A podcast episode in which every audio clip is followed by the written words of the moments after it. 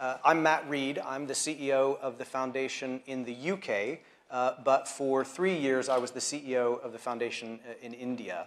And it gives me great pleasure to welcome Tinni Sawhney here tonight. Uh, Tinni was my deputy uh, in India for, for two years, and she was an advisor to me in the first year. Um, uh, nobody knows our programs and the communities that we work in better than Tinni. Um, and, and I hope that you'll hear uh, a bit of that tonight. Uh, I, there could not have been a better representative of the foundation uh, in India leaving, and so I'm really pleased that she's there uh, and that she's here with us tonight. Um, the foundation in India works in six states. We're present in Gujarat, in Madhya Pradesh, in Bihar, in Uttar Pradesh. We have programs in Delhi and Hyderabad. Uh, we work in a holistic fashion in multiple sectors um, rural, lively, rural and urban livelihoods and natural resource management, climate change adaptation these days. We do a lot of work in water and sanitation, uh, in promoting community health and healthy behaviors, uh, in education, uh, helping kids, very young children, learn to read uh, at, at essentially the preschool level, so creating early childhood development uh, uh, centers, helping them get into school, and then working with public schools uh, to make their classrooms better. Um, uh, across all of that work, uh, there are two cross-cutting themes. The first is promoting self-reliance through civil society and, and community groups, and the second is women's empowerment.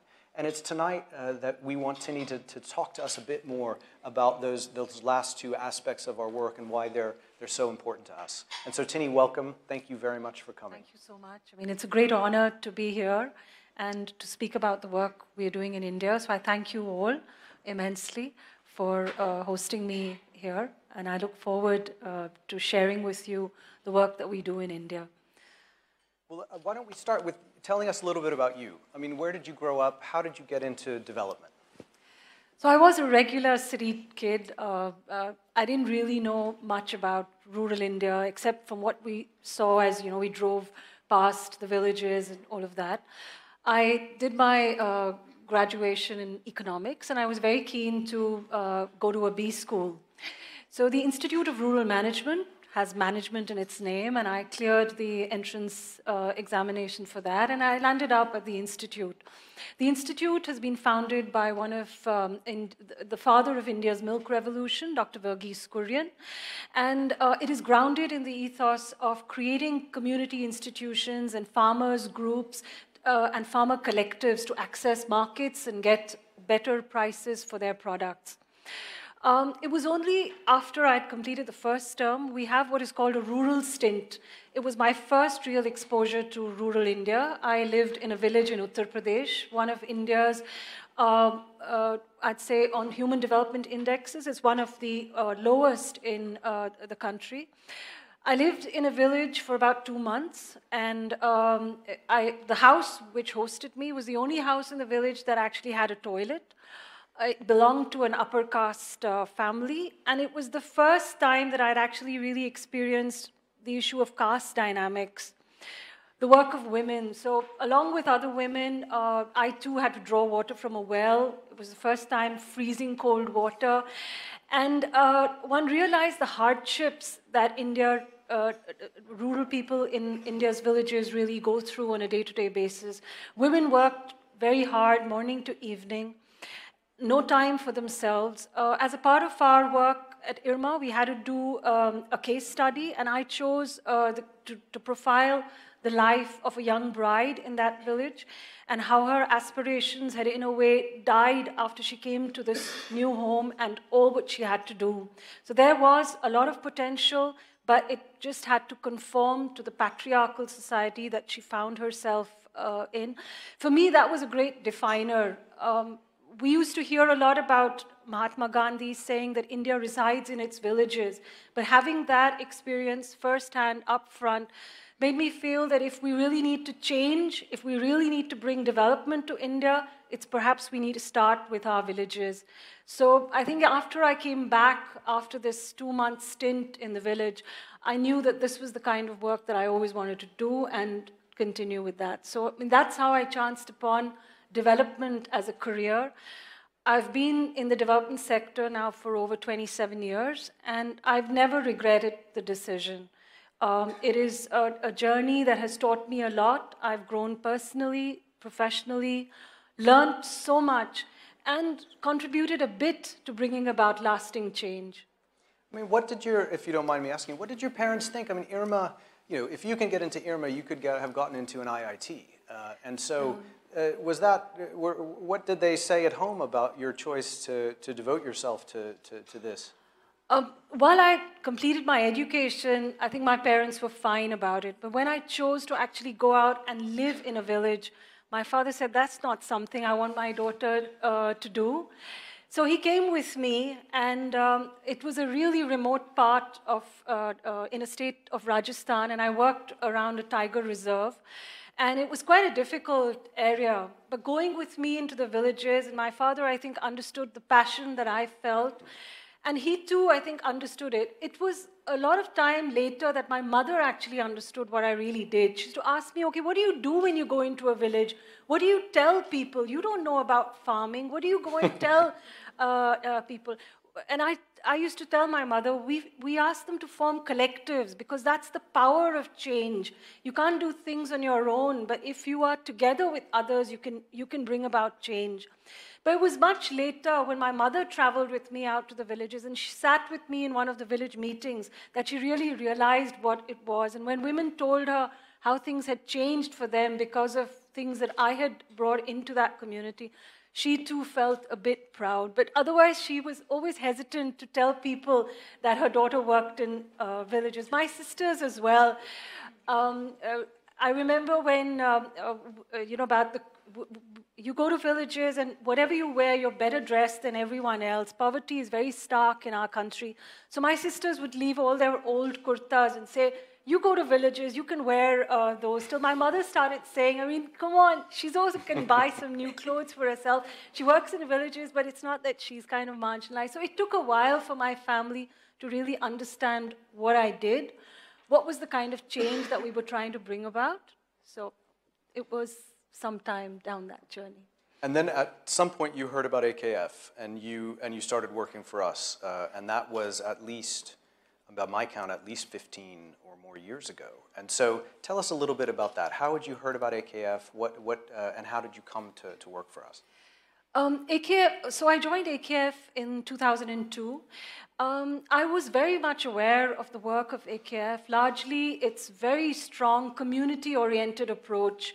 Um, uh, it had pioneered this very strong approach rooted in understanding community issues, community problems, working with communities to develop plans for themselves so that an over course of time, the community can actually lead the development process. That was quite well known uh, in development circles at that time, so one really knew about the work of uh, uh, the Aga Khan Foundation. I was working with the Danish International Development Assistance. A lot of my work was with the government. The government is a very large bureaucracy, and there was a bit of tiring with that process.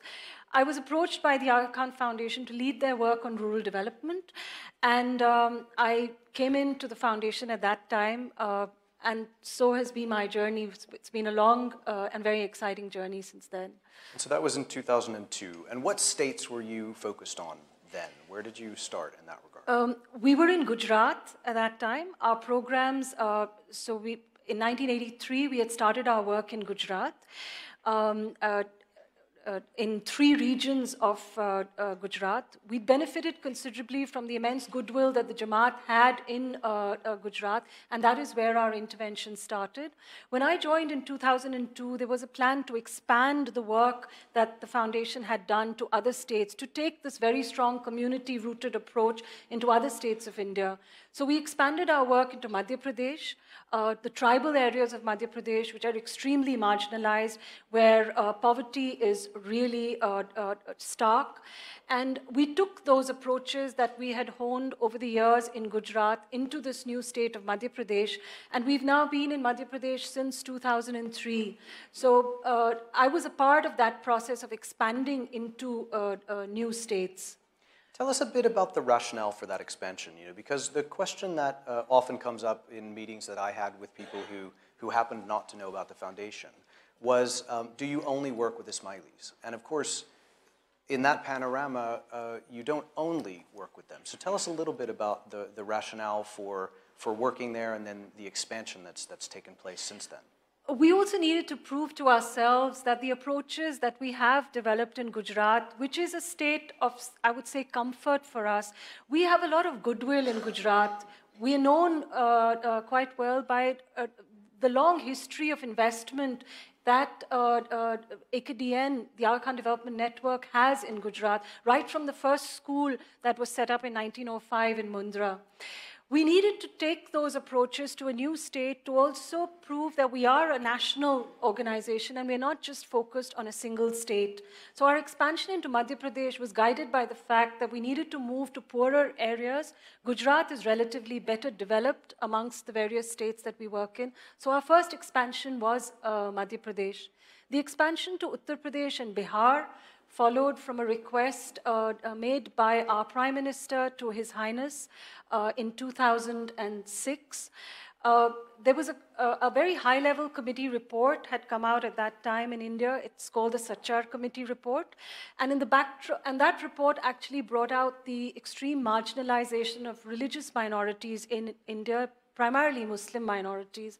And it was against that backdrop that the Prime Minister Manmohan Singh requested His Highness that could you take the approaches and the work that you've done in Gujarat to these states which are uh, amongst our least developed states and where there is a large number of marginalized communities, including Muslim minorities.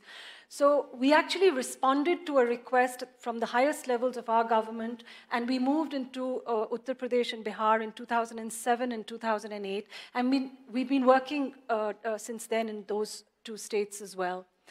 Uh, Telangana uh, uh, is a state that we have had investments in, and it's a state that we have been working in on school development for some time. So that has actually been the expansion of our work.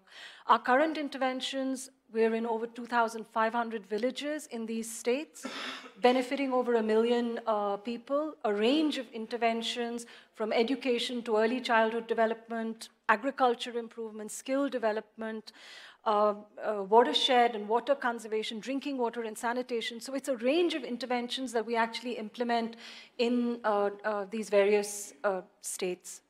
And, and what are the communities that you're working with in the states? I mean, His Highness asks every year uh, for an, an update on that. Tell me a little bit about the kinds of communities, where they're from, that sort of thing. So we work with communities that are extremely marginalized, and they belong to uh, uh, amongst India's poorest communities. And that is a definer for us when we identify regions. So, for example, the state of Bihar, we've actually picked pockets of poverty in the state to work on. We work with all communities. It is in keeping with our ethos of inclusive development, pluralism underwrites all of the work that we do. So when we go into a community, we work with all households in that community, but more specifically with those who are marginalized. And we try to bring them up to the level of others uh, in uh, uh, the village. So it is amongst the poorest that we uh, uh, work in. Minority communities, Dalits, Dalits are, in India we have a caste system, so the lowest amongst our caste are called Dalits. A large percentage of our beneficiary communities are from Dalit, uh, uh, uh, from the Dalit caste. So that's, in a way, the, uh, uh, the type of communities that we work with. And when you speak about marginalization, um, I mean, it, uh, I think the, the question that comes next is talk a little bit about the effect of well, I, I, suppose I say about the condition of women who live in these marginalized communities. Why is it that the foundation does spend so much time working with women uh, in these communities across that range of states? We sometimes say that perhaps women are the marginalized among the marginalized. I mean, India is quite a paradox in that way. We have uh, some of the, perhaps the highest rate of economic growth in the region. I mean, perhaps China is just, uh, uh, uh, it has a higher rate of economic growth than we do. But it's, we've, we see, we've seen a lot of urbanization, modernization. I mean, can, you can go to our villages and everyone has mobile phones. but it's a modernization that is actually built on a very strong foundation of tradition and patriarchy. Uh, and women are often the ones who are at the receiving end of that kind of deprivation. This modernization has also led to a severe backlash against women. We have some of the highest rates of domestic violence in uh, uh, the world, I should say. For example, Bihar, the state that we work in, almost two thirds of women have actually reported uh, uh, domestic violence. So it's a very stark uh, situation for women. If we look at three defining indicators, uh, say the child sex ratio, in India it's 940 girls for a thousand uh, boys. That's really poor. There is this whole phenomena of missing girls in India. And as we move up the age ladder, between the age of 7 and 15, the sex ratio is even worse. Workforce participation for women, it's really, it's really quite low in our country. Just 25% of all women actually work. But that's also how do you define work? Women farmers, for example, they're not even recognized as playing such an important productive uh, role.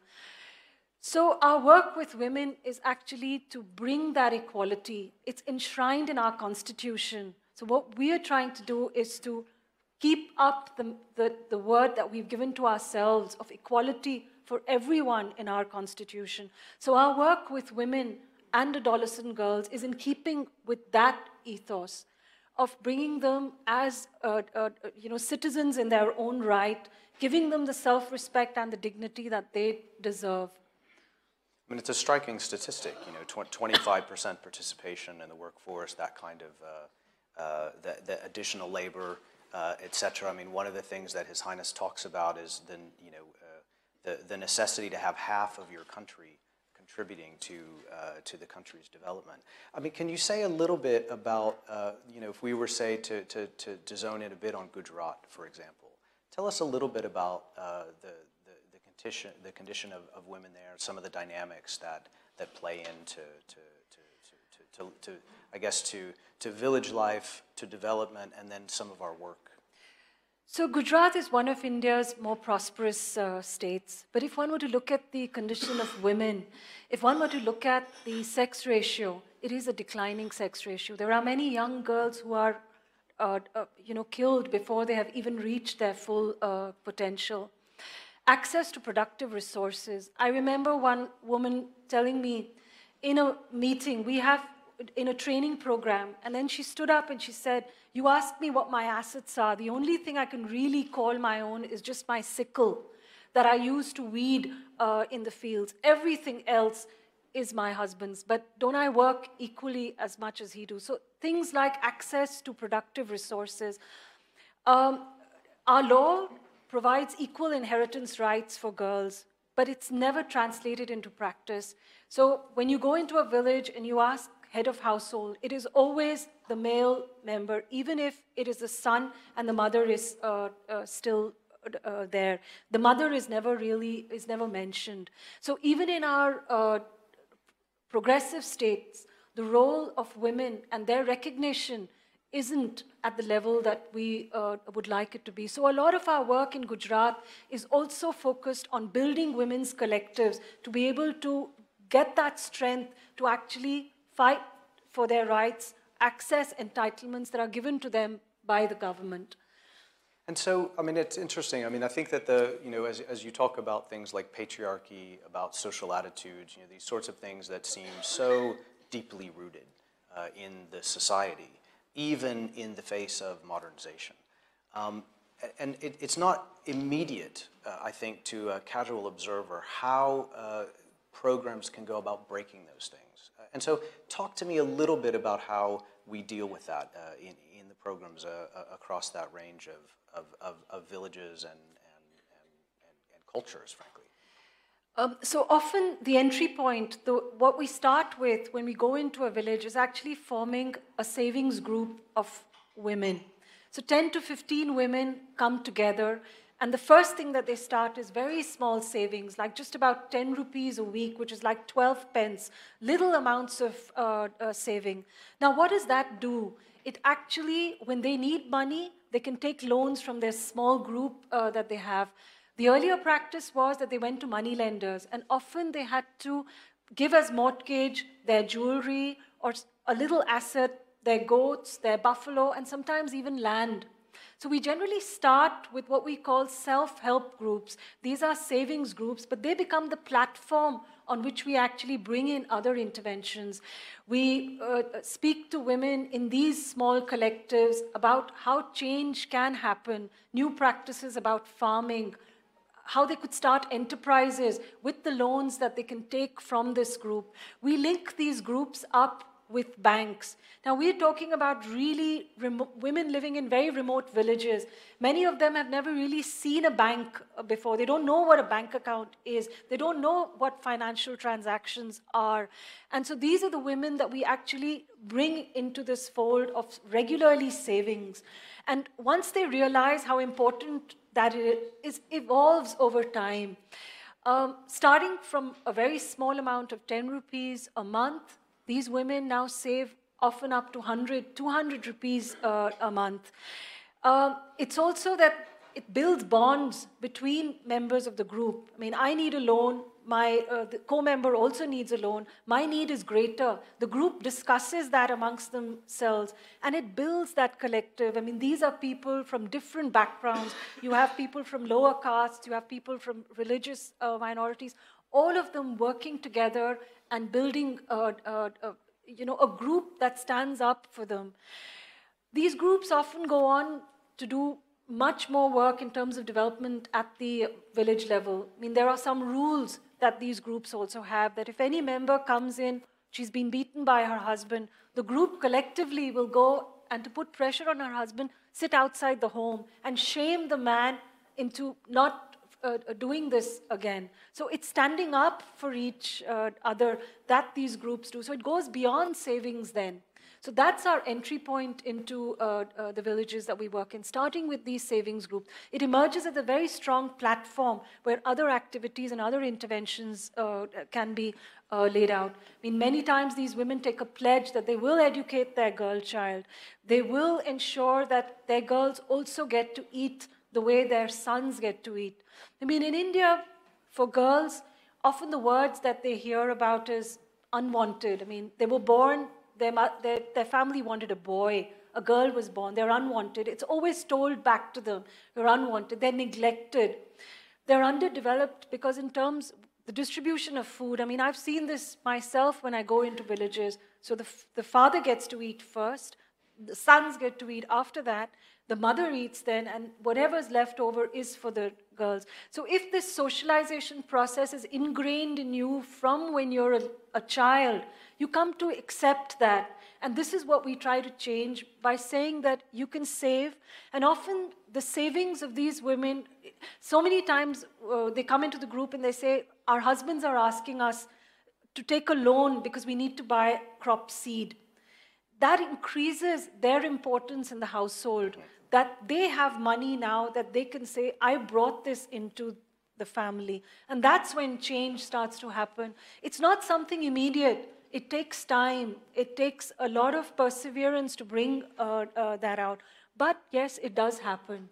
I mean, I want to let park for just a second on that whole issue of, uh, of, of, coming together as a group, because I think for all of us here, well, that seems, you know, I mean, it, it, seems fairly normal that you could come together as a group and find that sort of solidarity. But it's actually not at all obvious uh, in most uh, of these very, very rural and remote villages that women could simply walk around freely uh, and have that. Say just a little bit about that and then why for them it's so personally important to, to, to be together, just to meet together.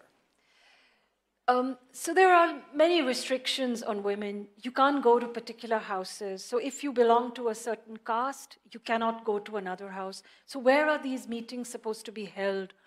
If it's held in someone's house, you will know that certain women will not be able to come. Their men folk don't understand. I mean, why are you giving 10 rupees over here, 12 pence every month.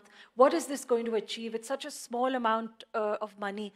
So it's also to negotiate that space of having to convince others in their home that this is important. And that is why we focus so much on building their confidence to be able to negotiate uh, uh, that space, to be able to say with confidence that even if the person belongs to a low caste, I'm going to go to her home for our village meeting. These groups break those barriers between communities and it's in line with the pluralistic ethos of all of uh, the foundation's work across our sectors, bring uh, communities together, break those barriers, because it's when people start working together that they really learn to respect each other and the diversity that exists.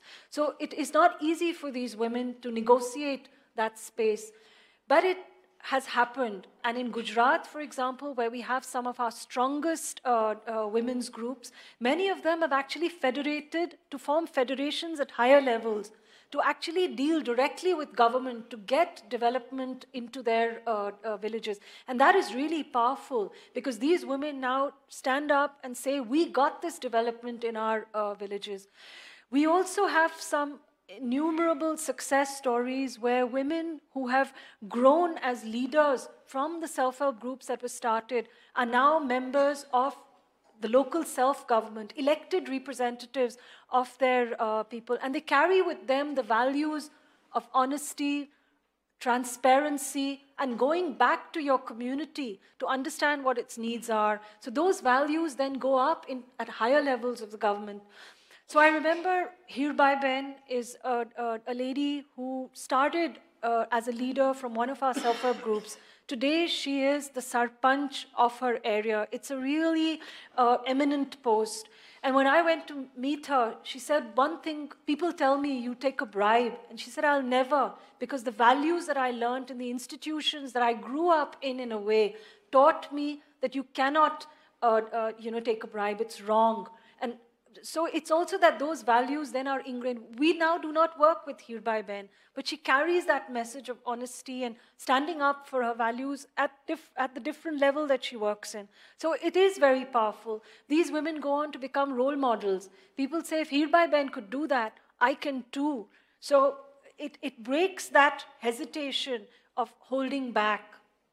I mean, to say a little bit more about um, not only role models, but of course, saving 10 rupees a month, et cetera. I mean, once that's happened, of course, then there's, uh, that's still a very long way from reaching self-sufficiency. I mean, what's sort of the next step, if you will, uh, uh, in, in, in the work? Uh, once, once the groups have begun uh, meeting together, uh, they're, they're doing the savings, what next? How, how can they actually earn more money, for example? So we do link them up to, gov- to banks where these groups get loans and they start productive activities. So a member wants to take a loan to buy a buffalo, for example. A, a person wants to take, a woman member wants to take a loan to buy a, a, a herd of goats to become a livelihood activity. Uh, sometimes a sewing machine so that they can start uh, stitching and earning an income, a small shop, uh, collectively selling their produce. So there are many, many numerous uh, uh, examples of women then graduating to taking up enterprises. For us, we feel that economic empowerment is actually the first step towards social empowerment. When a woman is confident that she can earn money, she can contribute to the household income, there is an increase in respect for her within the household. So, moving on to enterprises, building the capacity and the confidence of these women to actually do different types of activities, that is then our next uh, uh, step in that process of empowerment. So, the self help group, the savings is the first step, and we build on that the uh, uh, starting of enterprises, women-led enterprises. And so what do these enterprises look like? What are they doing? I mean, tell us a, a little bit about the varieties of those, maybe in, in, a, in a couple of the states. So it's a range of interventions. I mean, the photograph over there is a group of women who are actually uh, established a solar powered irrigation system for vegetable farming. Um, and they collectively sell uh, uh, these vegetables and earn an income. I mean, each one of them, if they had to go to the market, it's difficult for them. They lose out on other work that they could have done. So they take it in turns to collectively sell their produce from uh, the market. They run this solar uh, irrigation system with very strict norms. I mean, each one of them plants a certain uh, uh amount, a certain crop not the water guzzling crops because there's not enough water to go around. So that's one example of a productive uh, enterprise. Uh, can I just very quickly? Yeah. I mean, what would AKF's role have been in that, for example? What did we actually do to help them do that? The technology. So we brought the technology into uh, the area, the solar technology, gave them the confidence that this could work. I mean, this is something quite new in that area. Um, worked out the economics of doing vegetable farming together, shared that with them so that it is not something that you're going to go down this and make a loss uh, later on, helped them to actually come together as a group. How do you access markets? Which markets can you go to? How can you work that out? So it's a lot of dialogue. We never take the decisions for them. They take the decisions. We facilitate that process. We're there to help them along the way, but we also know when we have to step back because it's self reliance that we are interested in bringing about. We don't want them to depend on us, we want them to stand for themselves uh, then. I mean, this photograph is about non timber forest produce, which is collected in the tribal areas of Telangana by women.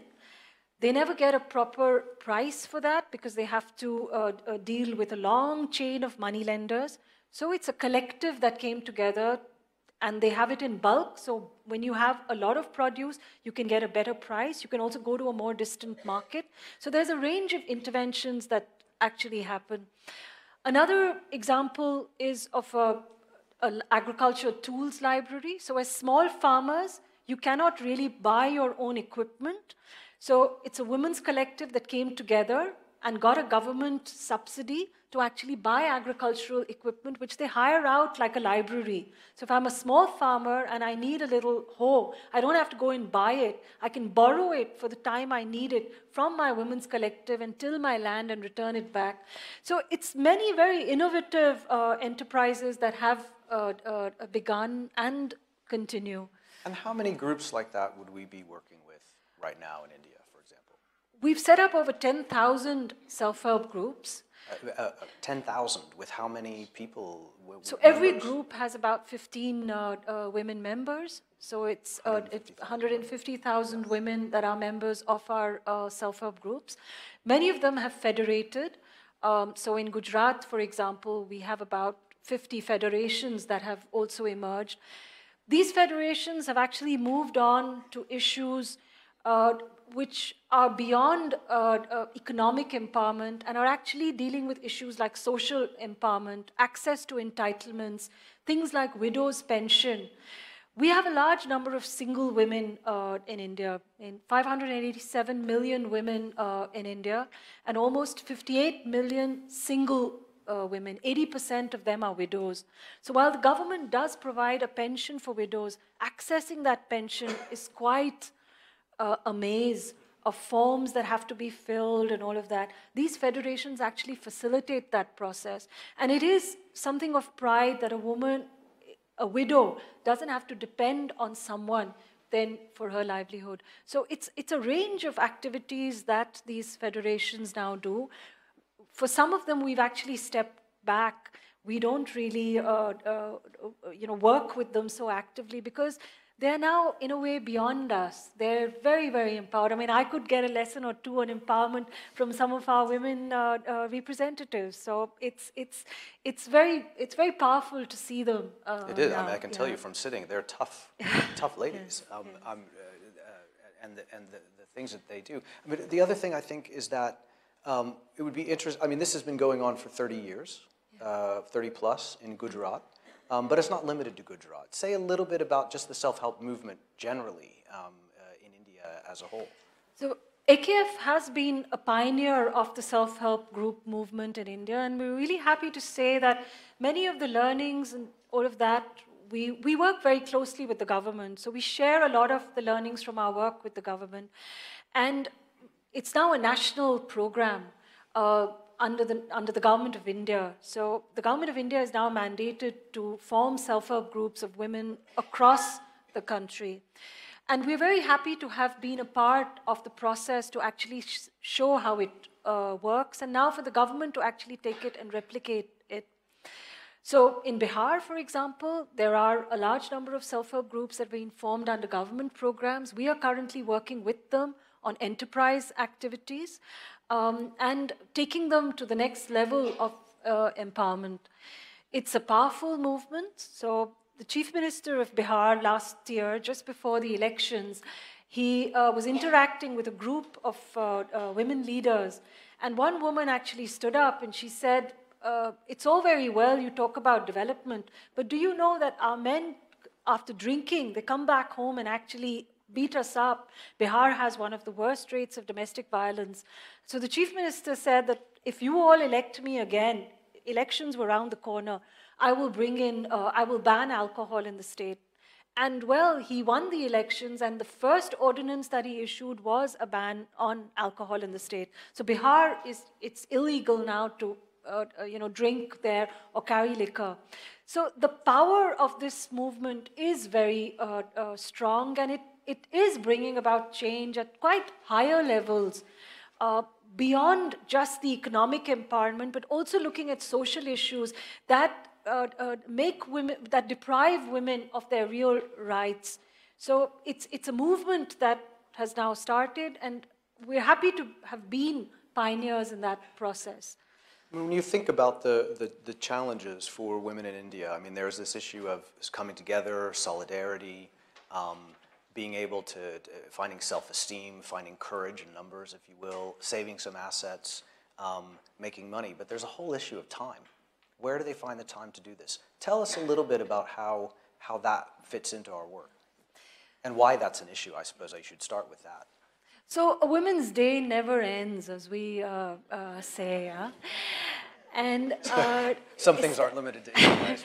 So it starts really early, and for women in most of our villages who have to uh, get up really early because there are no toilets in the villages that we work in. Uh, for many of us, who have access to a toilet at all times of the day, I don't think we can ever realize what it means for a woman not to have a toilet, to have to wait until it is dark for her to actually go out, to limit how, what you drink during the day, what you eat. And if you're unwell, it is really a bad situation. Uh, linked with that is also the fact that you have to go scrounging around for water in collecting drinking water for the home is a woman's load, so to say. So, a lot of our work has also been on uh, the dignity of women, sanitation, to stop that feeling of only having that thought the whole uh, day. Drinking water, bringing drinking water facilities closer to where women live. Um, and that has reduced the drudgery and the time that women would actually spend in going in search of uh, uh, water, being harassed if they had to defecate on the lands of upper caste uh, uh people, having their daughters uh, uh, you know, go through that agony almost every day. So, a lot of our interventions are also in building these services to make the lives of women better drinking water, sanitation. That is a critical uh, intervention for us and one that really targets the needs uh, of women. I mean, I think that point about uh, time there is really important. I mean, I, the estimates for collecting water and, and firewood, because that's the other important thing, it's something between, it can range between three and six hours a day, yes. depending on how, yes. how far uh, a woman has to yes, walk. Yes, I mean, you're right there, and it's, it's also a very difficult job. Um, you have to walk into forest areas that are dangerous to collect uh, uh, firewood and bring that back uh, home. Um, water, you carry it on your head. It's, it's very, very uh, tedious over long distances. It affects uh, uh, women physically as well. So yes, I mean, and to have to collect it, collect water two to three times in in a day uh, we've also looked at bringing in uh, better technologies like the use of biogas for cooking also promoting the use of liquid petroleum gas for cooking, so it's cleaner uh, uh, fuel. Uh, it, within the household, it is not women who are always inhaling that soot and uh, uh, you know smoke. So a lot of our work is also on building the environment for women to actually have a better uh, quality of life. Can you say just a little bit? I mean, let's let's talk a bit about sanitation here. You have someone who's very proud uh, uh, with her one of her toilets that that we've worked with her to help construct. Uh, but how did we work with her? I mean, what's AKF's role in this? What exactly uh, are we doing uh, in that regard? Where are we not? Are we selling them? Are we? How does it work? So sanitation has been uh, a program that we've been working on for quite a, a number of years. Um, uh, we go into uh, villages and promote uh, a lot of work around behavior change. I mean, to build the demand uh, for toilets. In 2014, uh, the Prime Minister announced a massive program, the Clean India Mission, the Swachh Bharat Mission, and he actually made a request to AKF to do much more in this area. So in 2014, we actually launched a much larger initiative across our program states, reaching out to over 100,000 uh, households. And um, uh, we, the work that we do is create the demand for sanitation in the village through a lot of behavior uh, change interventions, promote hygienic practices, and facilitate that households then link up. The government has quite a good subsidy uh, to construct uh, toilets. It's, it's enough for them to build a, a, toilet. We train masons, so when the demand is created, the village has a trained cadre of masons that can come in and build uh, uh, uh, uh those toilets. We ensure that the quality of construction is really good so that these toilets are always um, used and maintained. And more importantly, we ensure access to water in the toilets. I mean, that for us is uh, uh, something that we have also demonstrated to the government because without access to water, these toilets will run into disuse after some time. So that's the kind of, it's, so it's a range of interventions that we do in uh, the villages to actually bring sanitation uh, uh, to these communities. And who pays for them? So uh, the government subsidy comes in after a toilet has been built. So now these self-help groups actually step in and they provide the loans and the financing. So there are many innovative community models that have actually uh, uh, emerged in these areas. Loans from the self-help group to actually to buy the equipment, and then the subsidy comes in, and those loans are then uh, uh repaid. So again, it has been the bedrock of uh, uh, the savings that have helped to build these toilets. So you have a whole network of women doing, women doing project finance all over India that bankers in London will understand. Um, it was really quite, quite powerful. I mean, uh, say, say uh, if you could, just a, a little bit uh, more about, the, I mean, because sanitation is important from a time perspective, but it's also important from a health perspective. Say, say just something about that. So, uh, like for women who have who did not have access to toilets and uh, having to control what they ate, their water, over a period of time, it affects their uh, uh, health. There are safety issues when you have to go out and defecate in the open. Many times, women have told us about snake bites, about scorpions when they have to go out and defecate in the open. So it's the health of the individual, but it's also more importantly the health of the village. Because if one person has a toilet but the other household does not and is defecating out in the open, it affects the health of the entire village. So when we do our village planning, we actually prepare a map on the ground where we have the community actually map out which are the households that have toilets, which are the ones that do not, why uh, uh, do people not have toilets? What are the constraints? And it becomes a community dialogue, and it becomes an issue that we all need to collectively now build toilets. So we're really proud to say that we're moving towards open defecation free habitations. That is our uh, uh, goal. I mean, many times, like the 2nd of October, the government actually came into some of the villages that we work in and declared them after test, checking it through as open defecation free uh, habitations and announced that on a wider platform. So rather than it becoming an individual decision, it is again something that is a shared responsibility so that the health of the village, in a way, can be uh, uh, secured. Tinni, you've talked a lot about the government tonight. I mean, we've talked about uh, individuals, we've talked about communities, but I, we, we hear a lot about uh, government programs. How are we working with government, and I guess, and why?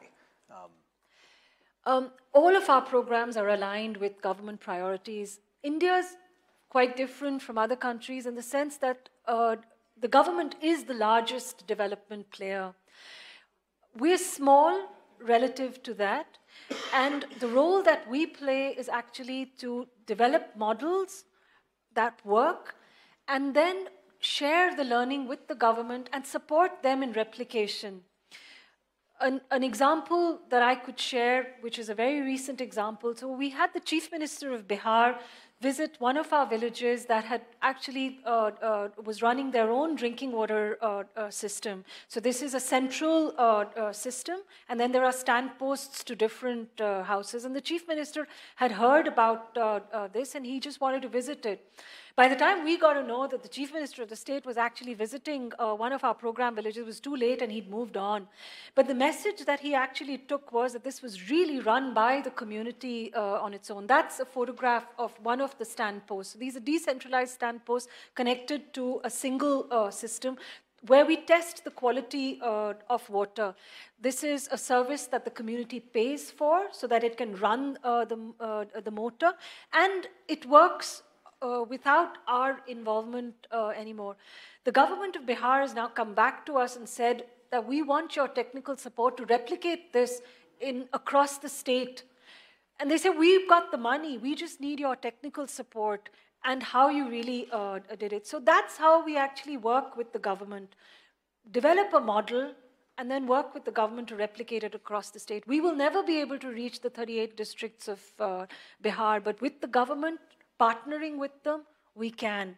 So all of our interventions are very closely aligned with government priorities, and we have a very strong dialogue with the government at both the national and the state level, and even at the district uh, uh, level. So at every level of the government, we work quite closely uh, uh with them. I mean, that, that um, story of scale, I think, is quite encouraging. Um, and I think as I, I, this is my last question to you before we open it up to questions from the audience. Um, but you know, uh, tell me a little bit. You know, when you, you start when you started the conversation, um, one of the things that you talked about was how dire things are uh, for for many many women in India, um, and and it would be easy to assume that um, this work is somehow that the, the, the challenge is too big uh, the, the, the work is somewhat hopeless, uh, you might say? I mean, how are we making a difference? I mean, you've been working in development for 27 years. Tell me, where does the impact come in, uh, and, and what gives you hope for the future about this kind of work? So, I mean, the impact is very much at individual levels. I mean, we see uh, some of the women that we have worked with become role models.